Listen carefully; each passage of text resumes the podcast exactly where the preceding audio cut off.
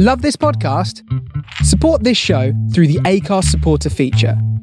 It's up to you how much you give, and there's no regular commitment. Just hit the link in the show description to support now.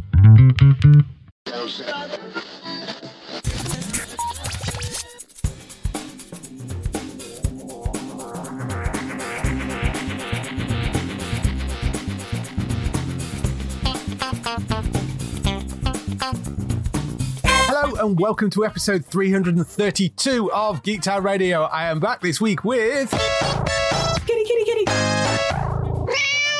Bex. How are you doing? I'm good, thank you. Lovely to have you back on. It's been a, a few weeks since you've uh, you were on last.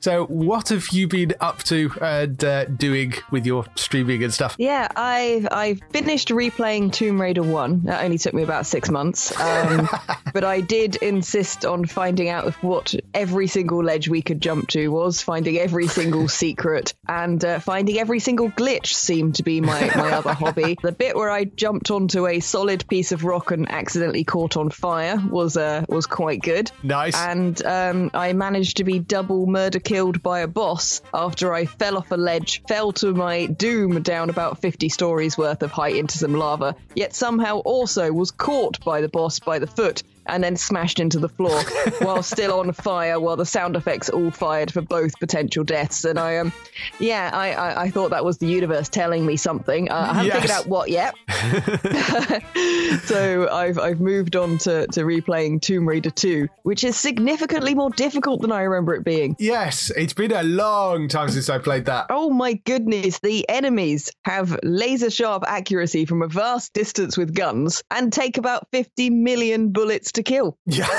really? Wow. I, I just keep sort of sort of running towards things, being shot, falling in the water, then also drowning. I'm just like, this is not the Venice holiday I wanted.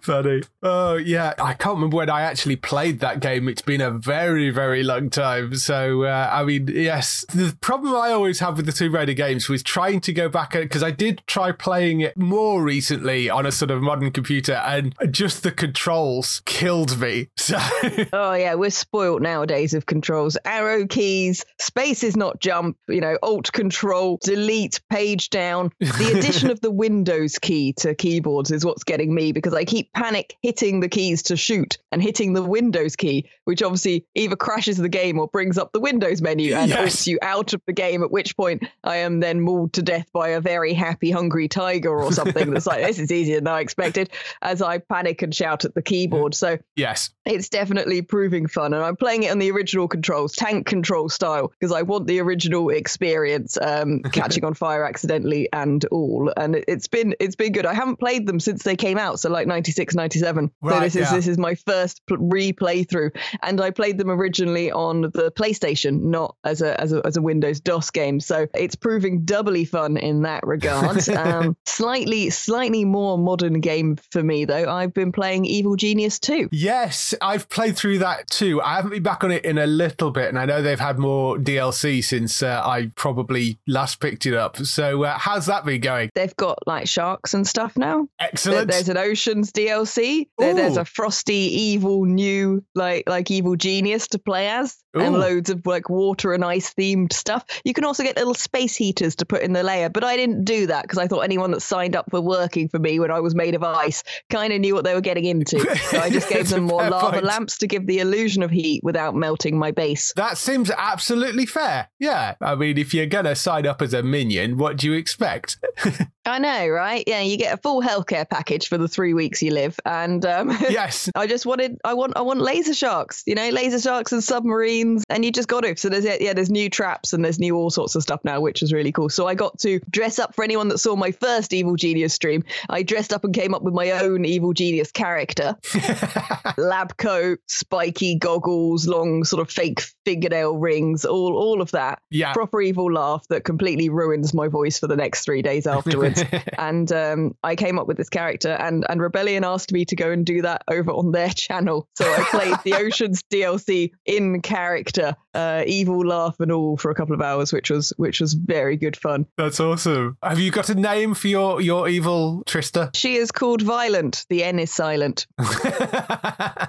Good. Excellent. Yeah. Came up with the whole thing for that, which was very, very good fun. Uh, so, yeah, I want to play some more of it. I, I hadn't used the sandbox mode before either. And I think I might spend a lot of time just in the sandbox mode, just messing about. Yeah. Yeah. Because I do like that. I find, like, with these games, that I love it for the first so many hours. Then when you actually get into a sort of mid game, the game proper, where you have to just be actually, you know, being responsible and managing things rather than just putting like exploding traps and giant carnivorous plants to eat enemies on every corner. Yeah. And and, and I, I tend to I, I just like being silly.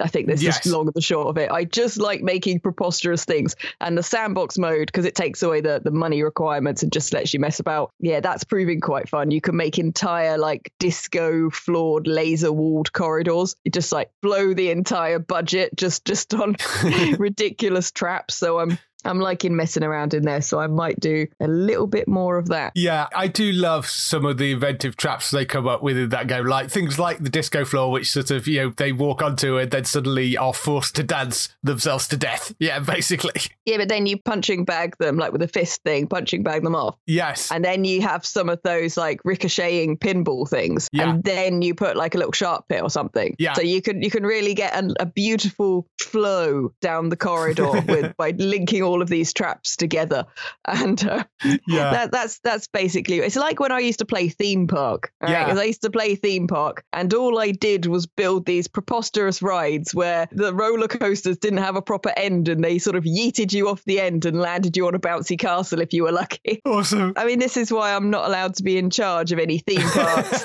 hospitals, uh, evil layers, or, or anything else, quite frankly. Yes, I love the humor in that game. It's so well thought through. Just the the different versions of the traps and stuff, and and being able to set up the corridors to kind of kill the agents. And I, it- it's such a fun game and so inventive. I really, really like Evil Genius. I love the original, but um, that is sort of showing its age at this point. So the second one, I, I think, has been a wonderful, wonderful update. Yeah, people have been telling me to play it since the original. I think they just took one look at me and went, Do you know what you need? An evil layer. And I thought, Yes, yes, I do. Yeah. You know me well. Absolutely, yes. so, anything else you've been doing? I watched the Black Widow movie. Oh yes. What did you Mm. think? Yes. Hmm. Well, hmm. I think my, my best review is just meh. like it had some good bits in it, but I felt it was tonally kind of all over the place. Mhm. Thor Ragnarok was tonally massively all over the place. It went from Guardians of the Galaxy to a serious Thor movie and back again, like somebody was just playing ping pong with the movie. Yeah. But both parts of that were very, very fun and quite over the top. Whereas this had parts of it that were massively kind of grounded feeling for a superhero movie, obviously. and then other bits that were ridiculously just comedic with some of the interactions. And Yeah. I just couldn't quite figure out what it wanted to be. And I wasn't sure on it at all. It's difficult to fit a movie mid timeline like that as well, because that whole film happens sort of at the end of Civil War. And Mhm. it is difficult to kind of fit an entire film in, especially when the stuff that happens in it doesn't seem to ever get mentioned again. Like she saves, Yeah. uh, you know, she practically saves half the world and, and nobody notices.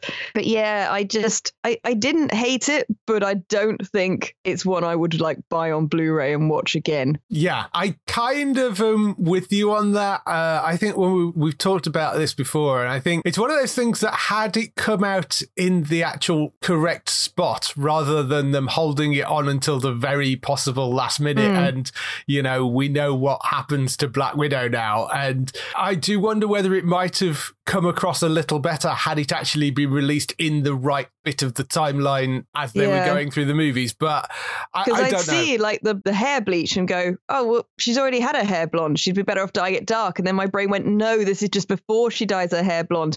And I was like, but then she didn't need to dye the hair blonde. I guess they're trying to make the hair blonde dyeing not her being on the run hair blonde dyeing, but Yeah. dyeing her hair because she's making a new start because she's cut ties with with her past that was haunting her kind of thing. But Mhm. it didn't really feel like that because you didn't see her sort of change her hair. It wasn't a moment in the film of her saying, I'm making myself a new identity, and hair bleach is apparently shorthand for that in, in every movie. Yes. And so it didn't have any weight. It just felt like an Easter egg that there was this box of blonde hair dye. And I, I just, I don't know. Yeah, maybe if it come out at the time at the right point, it would be less sort of jumping around feeling. But yeah, I think just the the tonal jumps for me. I think they needed to probably make the whole thing a bit more on the fun side. Yeah. As I, I felt it was just, you know, it felt like the color had kind of been drained out of the Mm. MCU a little bit for this one. And I wanted more with the other, yeah, like those are these other characters that were very briefly introduced. Yeah. And I wanted to see more, like more of, they could have done more of an ensemble piece with her teaming up with the others and them all sort of getting away together. Whereas the other characters were just like, oh, they're in a room. Oh, they're trying to kill. Oh, no, they're cool now. They've all Yeah. been cured. They're just, they're just headed off now. And I was just like, well, what's the point of introducing all these interesting people who have these complicated backstories and these very complicated moral dilemmas because they've spent half their lives being puppeted and controlled and there, there's all these massive things introduced and they're just a plot device to get fixed at the end and then just wave bye they're all just they're all fine now and i was like that felt like a lot of interesting potential for the plot that they just used as background stories and excuse for a sequence of kind of fights that didn't really draw me in Mm. as, as much as you need to if you're just basing it off action. And I think Taskmaster, the complete rewrite of that character, I was like, I kind of saw the twist coming on that. And I was like, eh, mm, yeah, okay. Again, felt like if you're introducing a character that mimics everyone else's moves, you put them against everyone. Yeah. It was just kind of like, okay, so they're saying that the Taskmaster's fought all of the other characters at some point, but we've never seen it in the films hmm if you don't know the comic books, you don't really, you know, they explain it as exposition, but the whole show don't tell thing went out the window with that, you know? Yes. There was not even any kind of CGI'd flashback showing those fights as a montage. There was nothing. It was just, yeah, I fought all your mates already. And I was Mm. like, okay, that would have been a much cooler thing having the mimic fights against everyone rather than just everyone's fights against Black Widow. I don't know. It just felt like a little bit of a, a waste of that character on some regards. But as someone who read the comic books, I'm also not massively fussed by that character. So Yeah. I was like, surely pick a better character Yeah. rather than one that's a bit weak but would have been best used against the whole team Mm. as a henchman for a bigger bad. And yeah, I could kind of see where they were going, but I did pause a couple of times and go get a snack. I wasn't kind of Right. riveted and sort of stuck to the edge edge of the seat in in anticipation because you know you know you know what's happening. The tension wasn't really there. And I think they would have been better off either doing complete origin story or something that happened that led what led up to Black Widow swapping sides, joining the Avengers. That story might have been more interesting, or an ensemble piece with all of them teaming up together and showing all the other characters that they just kind of went high bye to in this movie. Yeah. So yeah, didn't quite work. I'm kind of glad I saw it at home rather than in the cinema. Yeah, I mean, they have used some of the characters introduced there in other parts of the MCU now, but um, not a lot of them. So, you know, I get what you're saying. There are characters I would like to have seen more of in that film and just haven't. But, you know, they are utilizing some of the characters moving forward. And you may see more as we move on, but who knows? So, anything else? I've been doing a bunch of charity fundraising stuff recently. Of course. Yes. Yes. So that's why I may sound a little bit kind of harsh of voice, force of voice, whatever those. I don't even know what the word is. I'm a little bit tired. I think Yes. is the phrase. Yeah, I've been part of Game Blast for for special effect for the last few days. So I was playing Sonic Mania for the first time. oh, nice. which I know is criminal and I should have already played. I, I've had it in my backlog for ages. So I was playing Sonic Mania, but with the entirety of my viewership destroying my chances of doing very well at the game by sending me jump scares, uh, Sonic drowning sound effects, making me wear Sonic hats and ginormous Sonic gloves and trying to use my controller with it. So I can't say I can really review Sonic Mania based on this experience.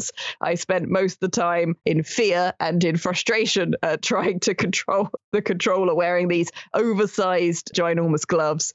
But it, it looked like a really good game. It sounded like a really good game. What I could see and hear was amazing. Uh, interaction wise, um, on par with Alien Isolation at the moment with the number of jump scares, but I, I don't think that's a typical experience. No, I think not. But you know, you're raising money, which is the important thing. So and you've raised a reasonable amount this time around, so that's good. Yeah, we raised 1,690. Um, Good. And I was part of Team Sega and their well over 20k in total Oh, for the whole team. And I think special effects is, is over 250,000, if not more, now for the Oh, wow. weekend, which is yeah, which is absolutely phenomenal. Uh, if anyone doesn't know special effect, they make custom bespoke controllers for people with uh, disabilities who can't use you know keyboard, mouse, and regular controllers. They make adaptive and bespoke controllers, eye tracking controllers, whatever people need, so that they can uh, play games and use their computers and, and be part of the community. They're absolutely incredible. Yeah, amazing work they do, and uh, just awesome that you're managing to raise money for them, which is brilliant. So that's fantastic.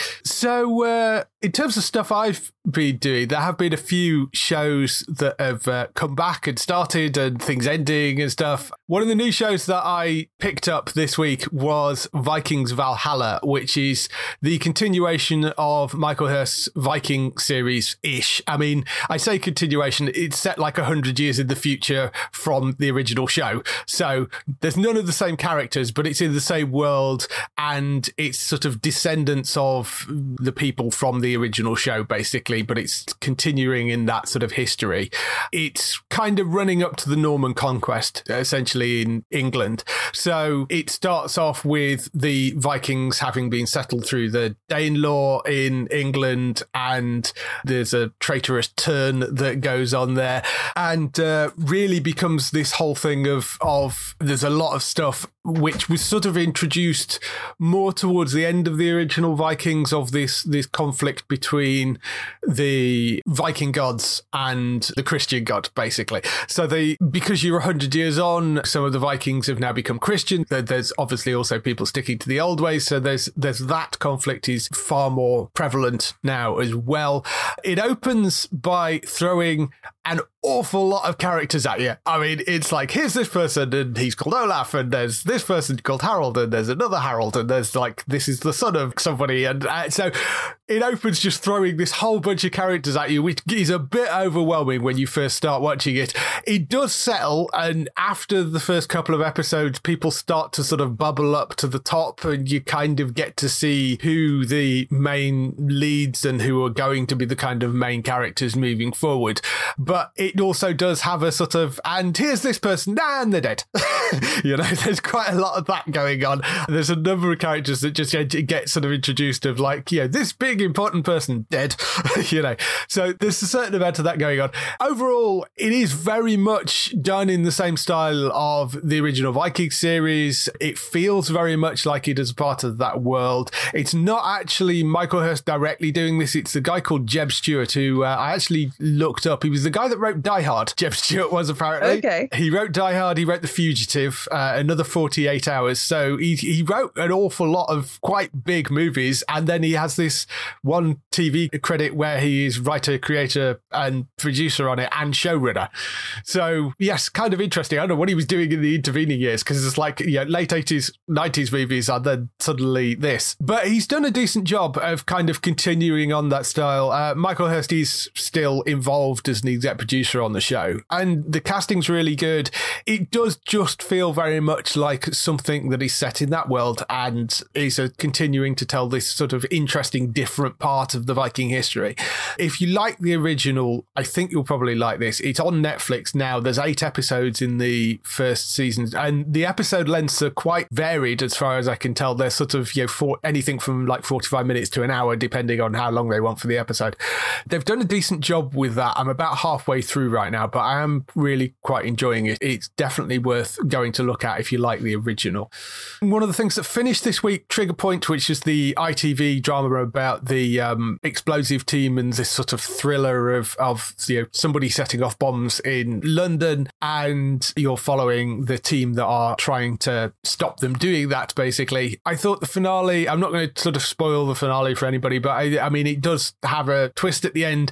I thought it was good. Uh, I enjoyed it. I thought the twist was maybe felt a little bit obvious and possibly a little bit forced. It's not quite got the subtlety that you might want in a drama like that. I don't think it was quite as clever as maybe it needed to be, but overall, solid enough as a drama. It's not quite Line of Duty, even though it does have some people involved in Line of Duty on the show, but it's not quite there. But it is a solid enough drama, and they have announced, they did announce at the end of it that it is going to come back for a second season as well. So uh, another show where they're not afraid of like just killing people off randomly. Sort of here's a character dead. There's quite a lot of that going on. Nobody is sacred. yes, exactly. Speaking of which, of course, of shows which are, are very much in that vein, Walking Dead came back as well. I don't really need to go into a huge amount of reviewing of Walking Dead because we do, of course, do an entire podcast with Entertainment Talk on, on The Walking Dead. So you can go and, if you're into that show, go and listen to the Entertainment Talk Walking Dead UK podcast. But opening episode of the, it's the part two of the three part final season. They open the episode wrapping up the story which we've been dealing with from the first bit of the season. They're now going into more of the Commonwealth stuff, which is kind of going back to where the books were because literally the first half of last season had absolutely nothing to do with any of the comic book stuff. Pretty much, it was entirely made for the show, but they're now more back on the um, comic book track. So uh, I think that could be interesting at it, and it has a very interesting endpoint that episode as well. So uh, that's been really good. Peaky Blinders returned as well for its sixth season, phenomenal as ever. I was very interested to see how they were going to deal with Helen McCrory because obviously she tragically passed away from cancer, uh, what, last year or the year before. Her character was still alive on the show, so I was sort of interested to see how they were going to handle that. And I think they did a very good job in how they removed that character from the show. I thought they did it very well, and they dedicated the episode to her, as you would expect as well, for that. That's back. It's the final season of it, so it'll be interesting to see where they end that. And Resident Alien returned as well, which is again pretty much a continuation from the first season, picks up where the first season left off, which was Harry, the alien, leaving Earth, only to discover that there was a child stowed away on his ship, and he had to sort of, you know, whether he was kind of going to go back and take the child back or not, which of course he does, because otherwise you wouldn't have a show. So um, that's been great as well. I don't know whether you've managed to. Catch I haven't seen any of it. No, yeah. Yeah. it was on. It was on the list of things you recommended me, but I didn't. I didn't get around to it. I've just been kind of watching mostly stuff that I can kind of watch in the background at the moment. I finally finished season two of The Witcher, Yeah, so right. only like 500 years behind everybody else. Yes. Yeah. So yeah, I was trying to finish the things I'd started watching. I still haven't caught up on The Expanse, which is just embarrassing at this point. Ah, yes. I'm on. I, I think I just finished season three. I think I'm a couple of episodes into season Okay. four. I'm still playing catch up with the amount of stuff that's on backlog. I'm trying to think if I watched anything else. Ah, I did, however, watch the the second Kingsman movie. oh, yes. I saw that. I was so behind on those. Um, in a somewhat comedy turn of events, it turns out my mum is a big fan of Kingsman, really? and uh, which I didn't know. No. Yeah, and uh, I found that out over the winter holiday, and uh, I it was on the it was on the telly, the first one, and I said, "Oh, Kingsman," and mum went, "Oh, oh, I love that film." I was like, "What?" He's like, yeah, yeah, yeah, yeah. I've, I've I've seen the other ones at the cinema. I'm going to see the next one when it comes out. I was like, "Wait, what? Really?" and my mum just looked at him and went, "I'm surprised you like that because it's it's not a comic book film." And I didn't know whether or not to tell her. um, so that that was an interesting one. So yeah, my mum's seen the, the, all of them. I've only just watched the second one. She watched the second one in the cinema, and she's watched the third one in the cinema. So yeah, she's cooler than me, you know, as Yes. if that was ever any doubt. and um, I've only just seen the the second one, uh, which which I, I I I did quite like. I thought the I think I prefer the first one. yeah. I think I preferred the first one. I think that the second one was kind of it felt a bit like how do we just do the same but more? Yeah. uh, yeah it was cool. It was fun but it did have a couple of points where i was like you're just doing the same thing but just trying to see if you can turn it up to 11 a little bit. So i'm wondering what the third one's going to be like based on that but i did i did enjoy it. I mean it's it's preposterous it's silly it's not supposed to be sensible in any way No. shape or form. Yeah i was a little bit surprised by how kind of sort of sweet and wholesome the ending was. That was my only kind of shocking point i was expecting an ending similar to the to the first one with a um um Was that the with exploding heads? Well, with with with regards to to, Oh, to yes. relationship, Yes, yes, yes, I I, remember. it- see, I'm trying to choose my words Y- y- Yes, carefully. we're a family show. Um, Yes, The the front door of the house is forgotten. Um, yes. so I was expecting an ending a bit like that because they kind of foreshadowed it. She said, "Well, if you save the world again." Yes. And so I expected the final scene to be like this really posh, fancy wedding, and uh, a bit like the end of Taxi, the original Luc Besson version of Taxi. Right. Um, I expected a thing with a very posh, formal scene with you know the wedding and stuff, and they're late because they're in a cupboard. You know, yes. I was expecting that. So I was uh, the most surprising thing about the whole movie, which is an interesting thing to say based on the content of that movie with robotic dogs and people being turned into hamburgers and the entire world being held ransom with you know preposterous chemical substances that freeze you and uh, scenes that look like they were out of some kind of zombie movie containment with people in cages piled like 50 high and stuff. Yes. Yeah, the thing that surprised me was that he didn't get his end away at the end of the film and at the ending he actually had a kind of sweet, kind of wholesome feel. I was kind of like, okay, okay, all, all right. And uh, the the and and the I see. I don't, I don't know if I should say anything that has spoilers in. Yeah, I don't know. Ah, Yes. the film's been out for quite a while. yeah, that is true. There's a bit with a with a character, traitorous character plot twist bit that's kind of standard in every movie, but Yeah. they could have checked to see who the traitor was because it's established at the beginning of the movie they all have some gold embedded in their body. Right. Yes. So when someone says, I think that person might be a traitor, they just decide not to check. So that was the only Mm. bit that really frustrated me because I'm like, you can check. Yes. You could literally check. So I think they needed to do something where they looked and couldn't find it. And then it turned out it was on the bottom of his foot or something. And Yeah. that's why they didn't find it. So that was the only bit that really made me just sit there going,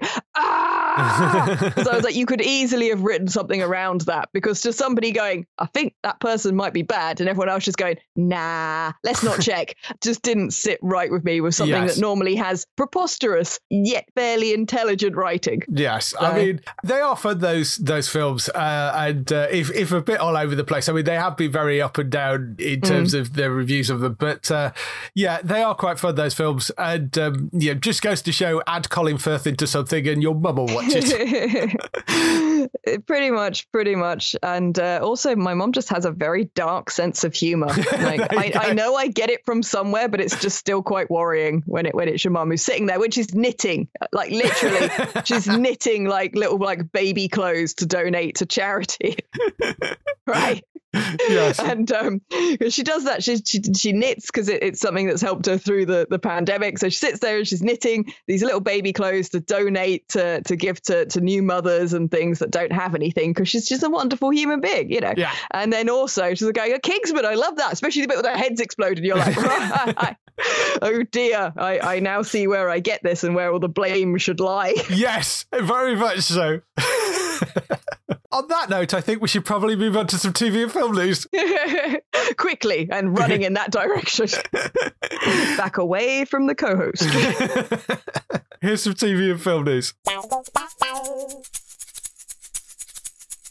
So we kick off the TV and film news with the renewals, cancellations, and pickups. Only one notable cancellation this week, and even then, I wouldn't actually say it was really cancelled. It was sort of announced as cancelled, but it kind of wasn't.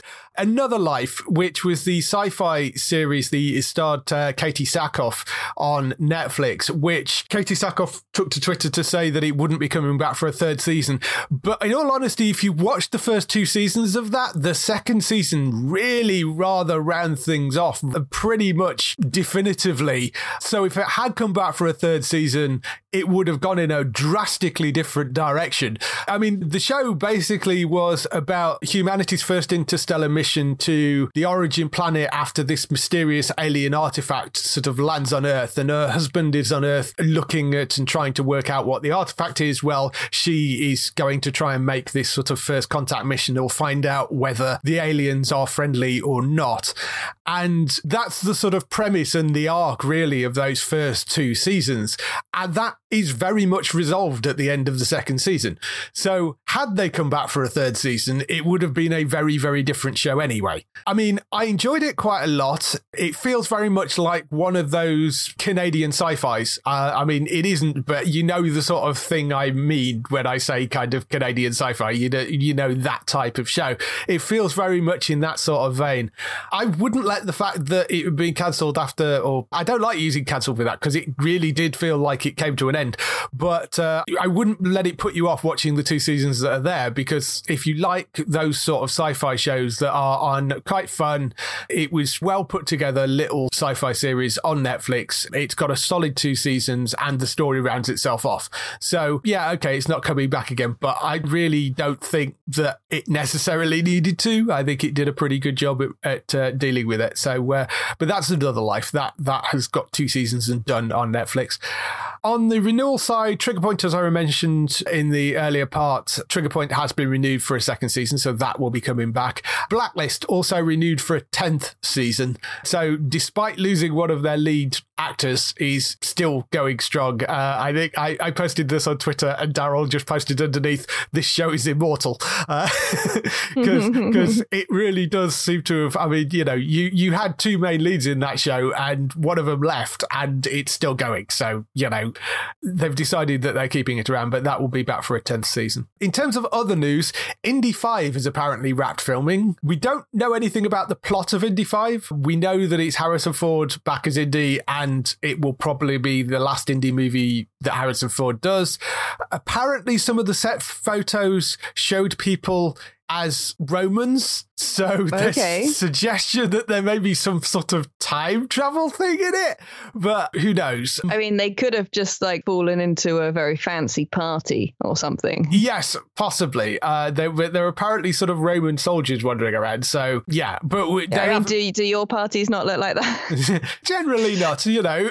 I'm interested to know if it's if it's actually time travel or if it's sort of insert into a, a, flashback where they're using it as exposition or what they're doing. Maybe. I mean, to be fair, after the last one, I, I, wouldn't put time travel out of the equation. No, no. I'm, I'm being far too sensible, and their plot isn't going to be. Yes, very much so. Yeah, it's Harrison Ford back. It's got uh, Phoebe Waller-Bridge in there, Thomas Kretschmann, who was in Age of Ultron, Mads Mikkelsen is in there, Antonio Banderas, Toby Jones.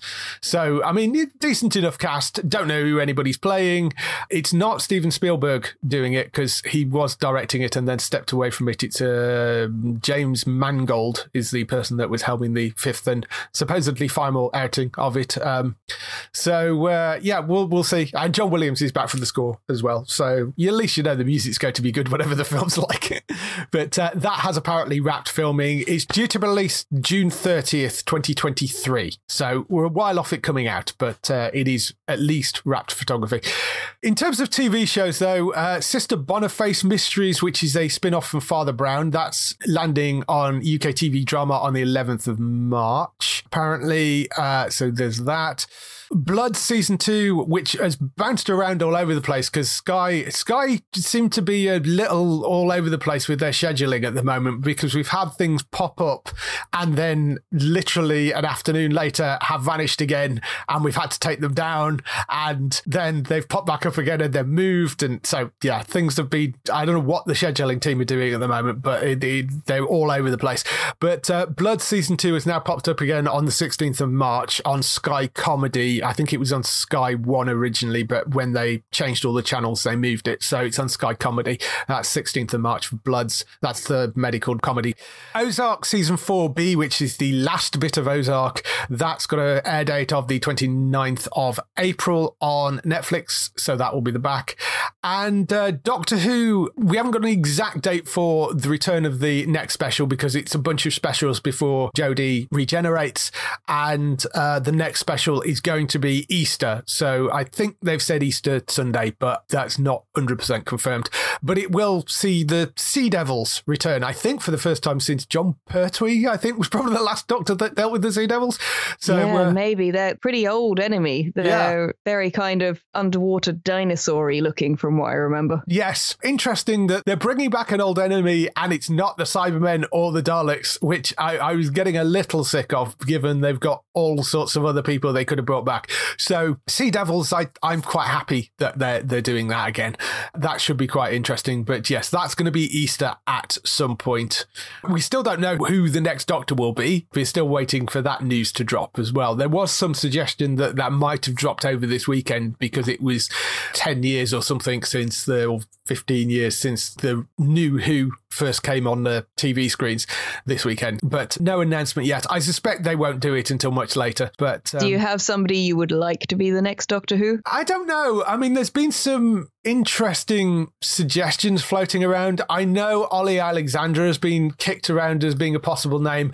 I don't see that. I don't think that's likely, partly because I think he's way too b- back into his music right now. Mm-hmm. And I also think he's a little bit young for it. Yeah. So, see, I still want to see people from The Curse of the Fatal Death, the uh, Red Nose Day special.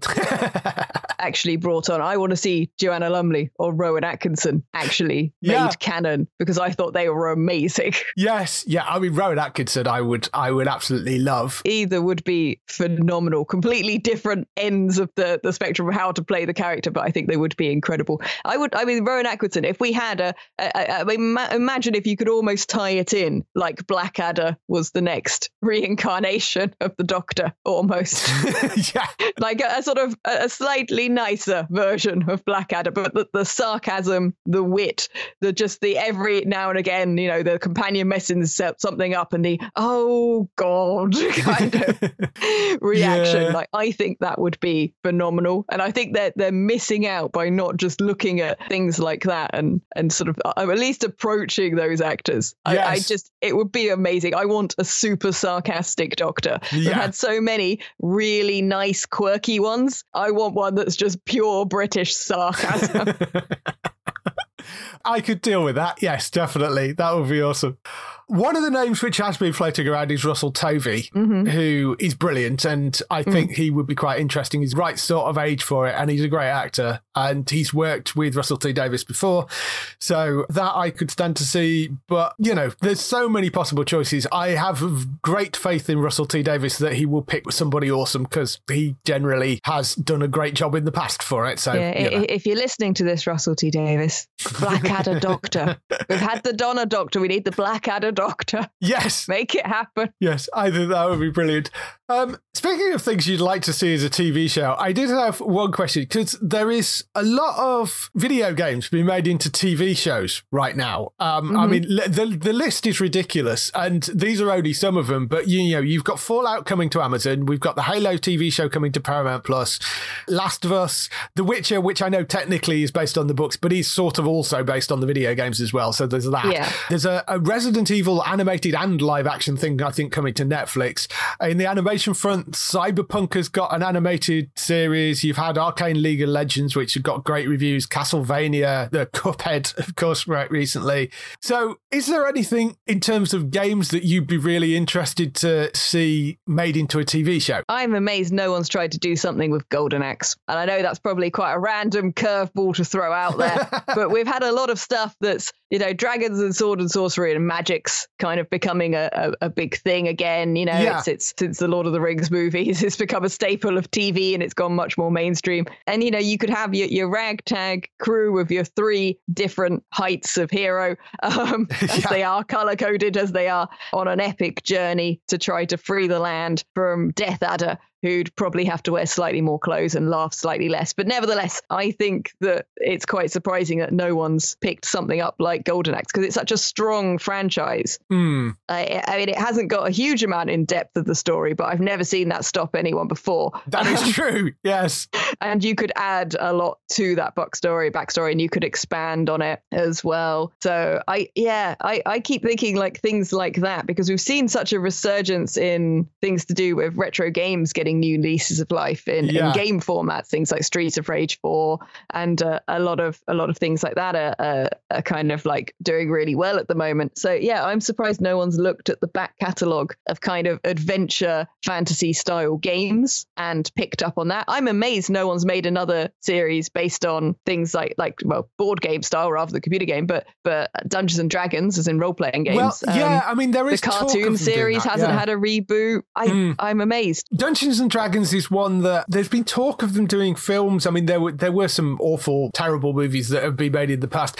I think there there is... don't speak of those. yes, uh, the, there is supposedly a, a series adaptation underway for Dungeons and Dragons. They were uh, and they were talking of doing something for it. I think because it's but, all there. There's literally well, yeah. character sheets, statistics, uh, diagrams, drawings, the entire history. It's like things like like 40k. There's basically everything you need as a screenwriter to to put a series together exists to make some very expansive worlds. And um, yeah, I'm amazed we haven't had TV series based on these kind of tabletop games, which is totally not what you asked. You were asking about computer games, but um, I, have just uh, ignored I... the brief slightly and gone off on a tangent. Um, who would have thought? Who would have thought? yes. Um, but yeah, these these things like you have it a lot of RPGs as well. RPGs have entire art books, character sheets, things like this. I, yeah. I, we had a couple of Final Fantasy sort of movies and and cartoon anime series and things, but I'm amazed that no one's kind of picked up on a world like that because there's so many other stories you can tell in the Final Fantasy world because it's this beautiful, phenomenal the creature design, the world design. You could make other stories in those worlds. So I'm kind of amazed that people haven't picked up on those kind of getting RPGs either tabletop based or computer mm. game based to make into TV series. Yeah, the Dungeons and Dragons series, and, and I mean that that's the most obvious one, and, and it does sort of transcends the sort of board gamey type thing because I mean there have been video games and stuff based around that.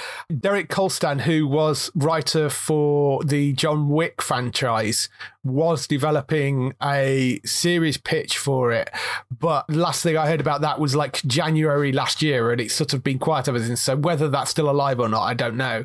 But I mean, in terms of the RPG stuff, the Amazon is rumored to be looking at a, a Mass Effect TV series. Oh, that would possibly. work which again, you know, has has the background to it as well. Yeah, Mass Effect is an excellent choice, and we are well placed at the moment with the success of things, including including things like the the Expanse and um, mm-hmm. Altered Carbon and other series like that. So we're very well placed for something like Mass Effect to do well. Yeah, and I know Paramount have got Halo, and that does have a sort of history to it. But I just think the detail in the storytelling of the Mass Effect franchise is much deeper than something like Halo. So uh, yeah, Halo sorry, is focused Halo on but... on wartime kind of narratives. Yeah, so it pushes the narrative in a particular direction. Whereas the world of Mass Effect, you can step sort of slightly adjacent to some of the main cast, or you can look at the world as a whole, and you can make any kind of story you want to make in that world because the main protagonists are far more versatile in what they could be doing. Yeah, so rumored to be looking at it. Uh, I don't think it's it's not been like greenlit or anything. The ones I mentioned at the start are ones that we know are definitely coming or have landed, but that is sort of rumored to be in development at Amazon. Dragon Age as well. I think if you're going to look at the sort of sword and sorcery stuff, mm. I, I, Felicia Day did do a sort of web series, like a six episode web series called Dragon Age Redemption, which was sort of based in the Dragon Age world. But I think, uh, you know, an, an actual full TV series based around Dragon Age again because it has all the world building stuff in there already. I mean, that would make quite a lot of sense to do something around that. And the other big obvious one is a completely different sort of genre. But I mean, Western, if you were going to do a Western, you could easily pull up the Red Dead Redemption stuff because there's a huge amount of backstory in that as well. I mean, you could pretty much just make that as a machinima. The, the graphics are yeah. so beautiful in Red Dead Redemption. You could pretty much just film it in game. Yeah. And uh, just do some jiggery pokery to, to, to do some facial manipulation for the, for the characters. Yeah, I think you could do that fairly cheap. Yes, you probably probably could do. I would still love Disney to actually get out of the current setup where they're obsessed with doing shows that are based in the current timeline and actually do a Knights of the Old Republic TV series. I know there's. I think a lot of people would be happy if they did that. Yeah, I know there's talk of them doing movies and things, but I mean, they're doing the High Republic comic books, which you know, is a slightly different timeline again. But I think if you were going to do something for a TV series, it would make sense to to even if you did it as a sort of one-off miniseries that just told the story of the sort of first game. And Knights of the Old Republic. I mean, apart from the fact that anybody that's plays the game knows what the twist is, but Knights of the Old Republic as a TV series, I would really, really love to see, and it would be something slightly different to all the stuff they've done before. There is a distinct lack of lightsabers in the current series, is for obvious reasons, and we yeah. could uh, redress the balance by having a series that's just full of them. Yeah, I mean, I you know, because it allows them to throw a bunch of lightsabers on screen, and you know, I think people do like seeing Jedi, so that would be a wonderful idea. Monkey Island is another one which I would love to see as a sort of half-hour comedy thing. I think that would be brilliant. Yeah, I think there's a few point-and-click adventures that you could look at and say, actually, that would make a pretty good comedy series. I mean, I'd throw if you know throw Monkey Island in there, I'd throw Day the Tentacle in there as well. Well, yes, that is true. make yeah. a cartoon series out of that. I think I think that could be quite amusing. Yeah, I mean, I I would love to see a live-action Monkey Island series because I think that could be brilliant as a sort of live-action comedy pirate thing. I know we've got our Flag Means Death coming out on HBO Max, which is Taika Waititi's pirate series with Blackbeard and stuff. But I think Monkey Island would be a really fun license to be able to pull. Uh, one other game that popped into my head was We Happy Few. I thought might make, make a quite interesting one, which I know you played as well. It's, it's an amazing dark world, and there's a couple of films. I've forgotten the name of the film. This is now going to drive me mad until the next time on the podcast when I'm just going to yell it randomly. But there is a film that was made in sort of the late 70s, early 80s, I think, and it's got some some stuff in it that's incredibly similar to We Happy Few. Mm. And uh, it was a pretty cool film. I've forgotten the name completely, which doesn't help our listeners whatsoever. So I, I kind of like I'm pushing in the direction of We Happy Few might make a good movie. Yes. Rather than a t or a limited series. Yes. Like a, like a three or four part or a film, I think, for that. I love the ideas. I again I, I you know, I love the kind of dark world building that they do there. But I'm not sure you could run that into a, a long running series. I think it would need to be something quite contained. Yes, yeah, that's. I mean, a mini series, yeah, maybe for that. I think it would be film. awesome, though. Yeah, that would be a really interesting one to do, and it is a brilliant game. So there's a lot of stuff out there. There's a lot of stuff coming. I'm very intrigued to see what else they sort of. I, I, the fact that they're actually mining video games for things, and in some cases they are just mining them for the name, and they're changing them quite dramatically. But I mean, you know, The Last of Us looks like it, it's been fairly faithful. The Halo series, I know they've changed some things, but that I think looks like they've done a decent job and it's already been renewed for a second season. I'm very excited to see the Fallout series come. So I think there's a lot of things that can be done. I'm going to throw into there as well because we were talking about them earlier on, right? What about some series is based on things like Theme Park and Theme Hospital about incompetent people in comedy worlds trying to run businesses where you're just trying to run a hospital. It's a one up from Scrubs, isn't it? You know, it's take all the realism out and just have people with ridiculous comedy ailments and comedy machines going wrong and, and things like that. A live action two point hospital would be really interesting because that has the sort of yeah. bizarreness of the kind of evil genius, weird contraptions and these strange diseases. It does. It's it's the spiritual successor to the to the theme hospital series in, yeah. in every way, uh, which is why I liked it. And yeah. uh, I th- I think you could make a really fun comedy series about a sort of perfectly regular standard world human that has to go and work in a hospital or a theme park or whatever it is, like Two Point Hospital style, as the kind of audience insert of them just being like, what on earth is going on here? A little bit like he had in, is it Galaxy High? You remember that cartoon? Oh, yeah. Where you had some Earthlings going to the alien high school. Yeah. And wacky hijinks ensued. I think that kind of format can be can be quite fun. Yeah, yeah. I like the idea of that. So I'm very interested to see what else pops up. We are sort of hurtling towards the end of February, start of March, and then April, May, we start to sort of get more and more pilots and, and things pop up. So uh, I'll be interested to see what's kind of pops out later this year. But uh, lots of interesting video game stuff coming up. So we'll sort of let you know if we hear any of those adaptations or if any of our ideas, particularly things like the Mass Effect series, if they do decide to move forward with something like that. Moving on to some actual news this week, there's been a new cast announcement for the Ironheart series. Lyric Ross, who was a standout star on This Is Us, she has been hired for the Ironheart series, which is starring Dominique Thorne from Judas and the Black Messiah, centers on Riri Williams, a genius inventor who creates the most advanced suit of armor since Iron Man. Anthony Ramos is also set to star in it as well. Lyric Ross is thought to be playing Williams' best friend in the series. I don't know the Ironheart books particularly. I don't know whether there are any ones that you've actually read. I haven't read them, but if I remember rightly, they came out to quite mixed reviews. Right. But I don't know where they've gone since then. Right. So So, that's all I can kind of remember at the moment. But I mean, you know, I'm always a fan of more more Iron Man suits. Why not? yeah. They're good fun. Yeah, it'd be interesting to see how that sort of lines up against Iron Man. And we said before, they seem to be heading towards the potential for doing a sort of young Avengers lineup. Whether that actually happens or not, but you've got a sort of version of Iron Man here. You've you've got a younger other Hawkeye in there as well with Haley from the Hawkeye TV series. So mm. I, I think they're, they're sort of building to a point where they could potentially do a young Avengers, either TV series or movie. I think. I think that would be cool. Yeah, and you've got Miss Marvel as well, of course, coming out. So I think it might be nice to do something like that and to bring those younger characters in. I mean, look at you know we had series for for DC like Young Justice, and those were amazing to the point where that cartoon series had massive petitions to bring it back for its finale. Yeah. So definitely, I think they could follow in in the footsteps of that as Marvel and DC obviously uh, keep an eye on what each other are doing, and um, yeah, I think that could be quite good fun. Yes, I think that could be quite good fun. Moving on to our last story this week Outlander has got a prequel series in development, just announced before season six gets its launch in March. It's coming in a few days. The potential new series comes from the current series showrunner Matthew B. Roberts, who would return as showrunner and EP. Ronald D. Moore would also be returning as exec producer with Maril Davis as well. And uh, they will be running it. And it will be Tallship Productions and Sony Pictures Television behind it. So it's basically exactly the same team that would be doing the prequel. They haven't said what the series will follow, but the book author did recently announce she was working on a prequel novel. And it seems rather likely that she's working on a prequel novel, given the main series follows the books, then this will also follow the books.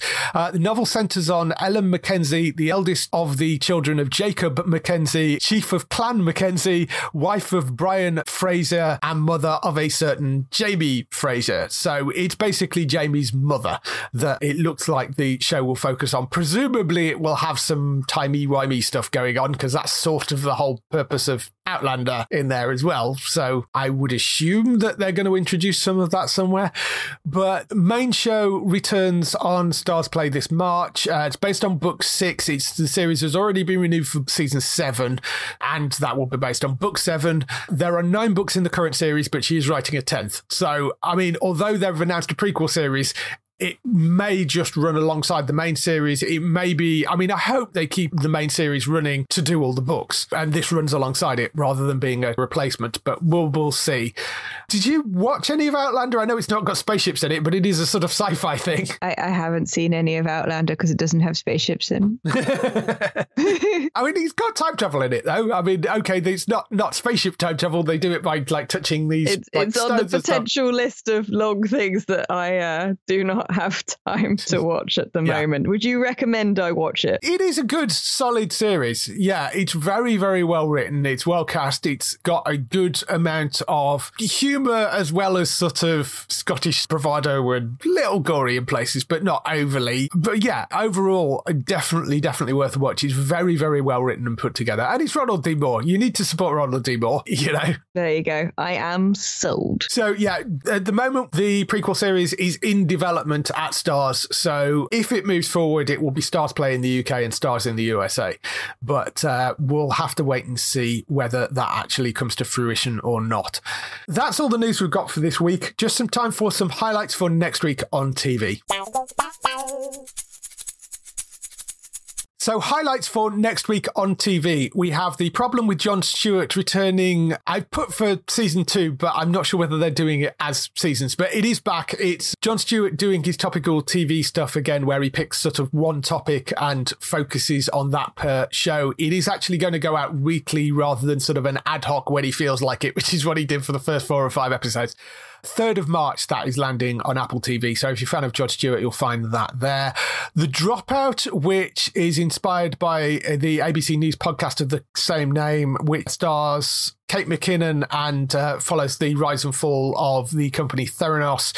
That is also on Disney Plus on the 3rd of March. That lands.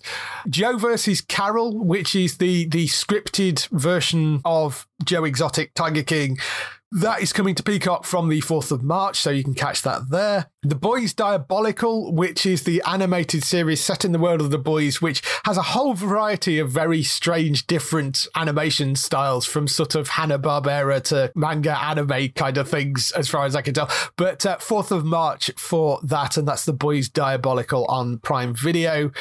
Star Trek Picard, that returns for its second season. That's on the 4th of March as well. And that is on Prime, not being held back for uh, Paramount Plus to launch. That is going on Prime and staying on Prime for the moment. And that's on the 4th of March. Central Park Season 2B, that's returning to Apple TV on the 4th of March as well.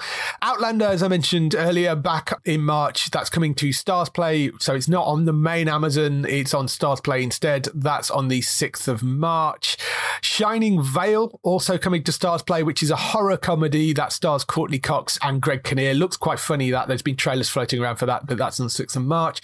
The Great North returns for season two. That's on the 7th of March. That's the animated series from the creators of Bob Burgers. That's on Disney Plus.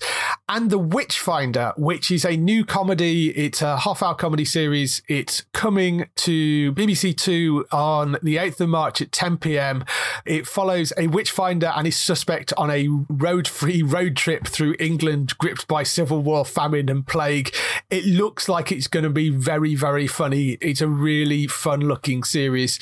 Stars Tim Key and Daisy May Cooper in the lead roles. And it's basically this sort of witchfinder that has this really, really irritating so called witch that he's having to transport and has been stuck on this road trip with.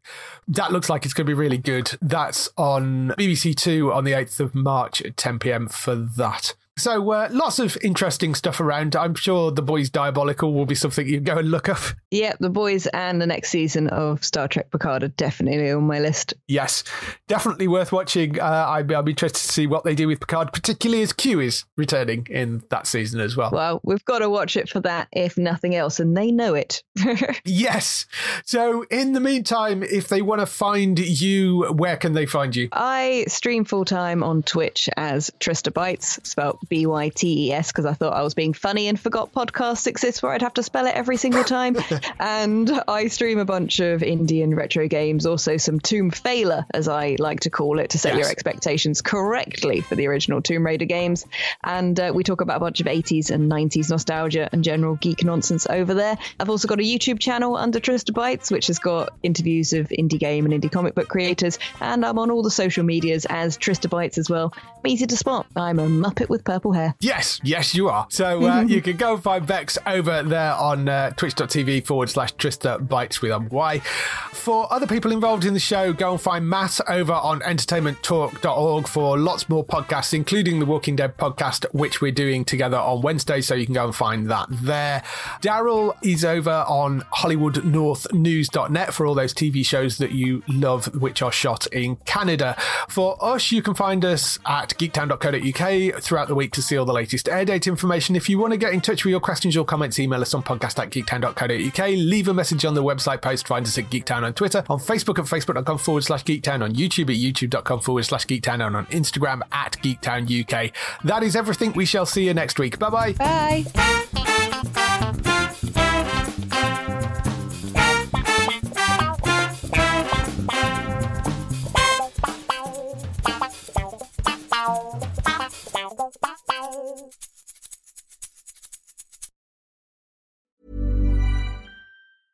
Even when we're on a budget, we still deserve nice things. Quince is a place to scoop up stunning high-end goods for 50 to 80% less than similar brands. They have buttery soft cashmere sweaters starting at $50, luxurious Italian leather bags, and so much more. Plus, Quince only works with factories that use safe, ethical, and responsible manufacturing. Get the high-end goods you'll love without the high price tag with Quince. Go to quince.com slash style for free shipping and 365-day returns.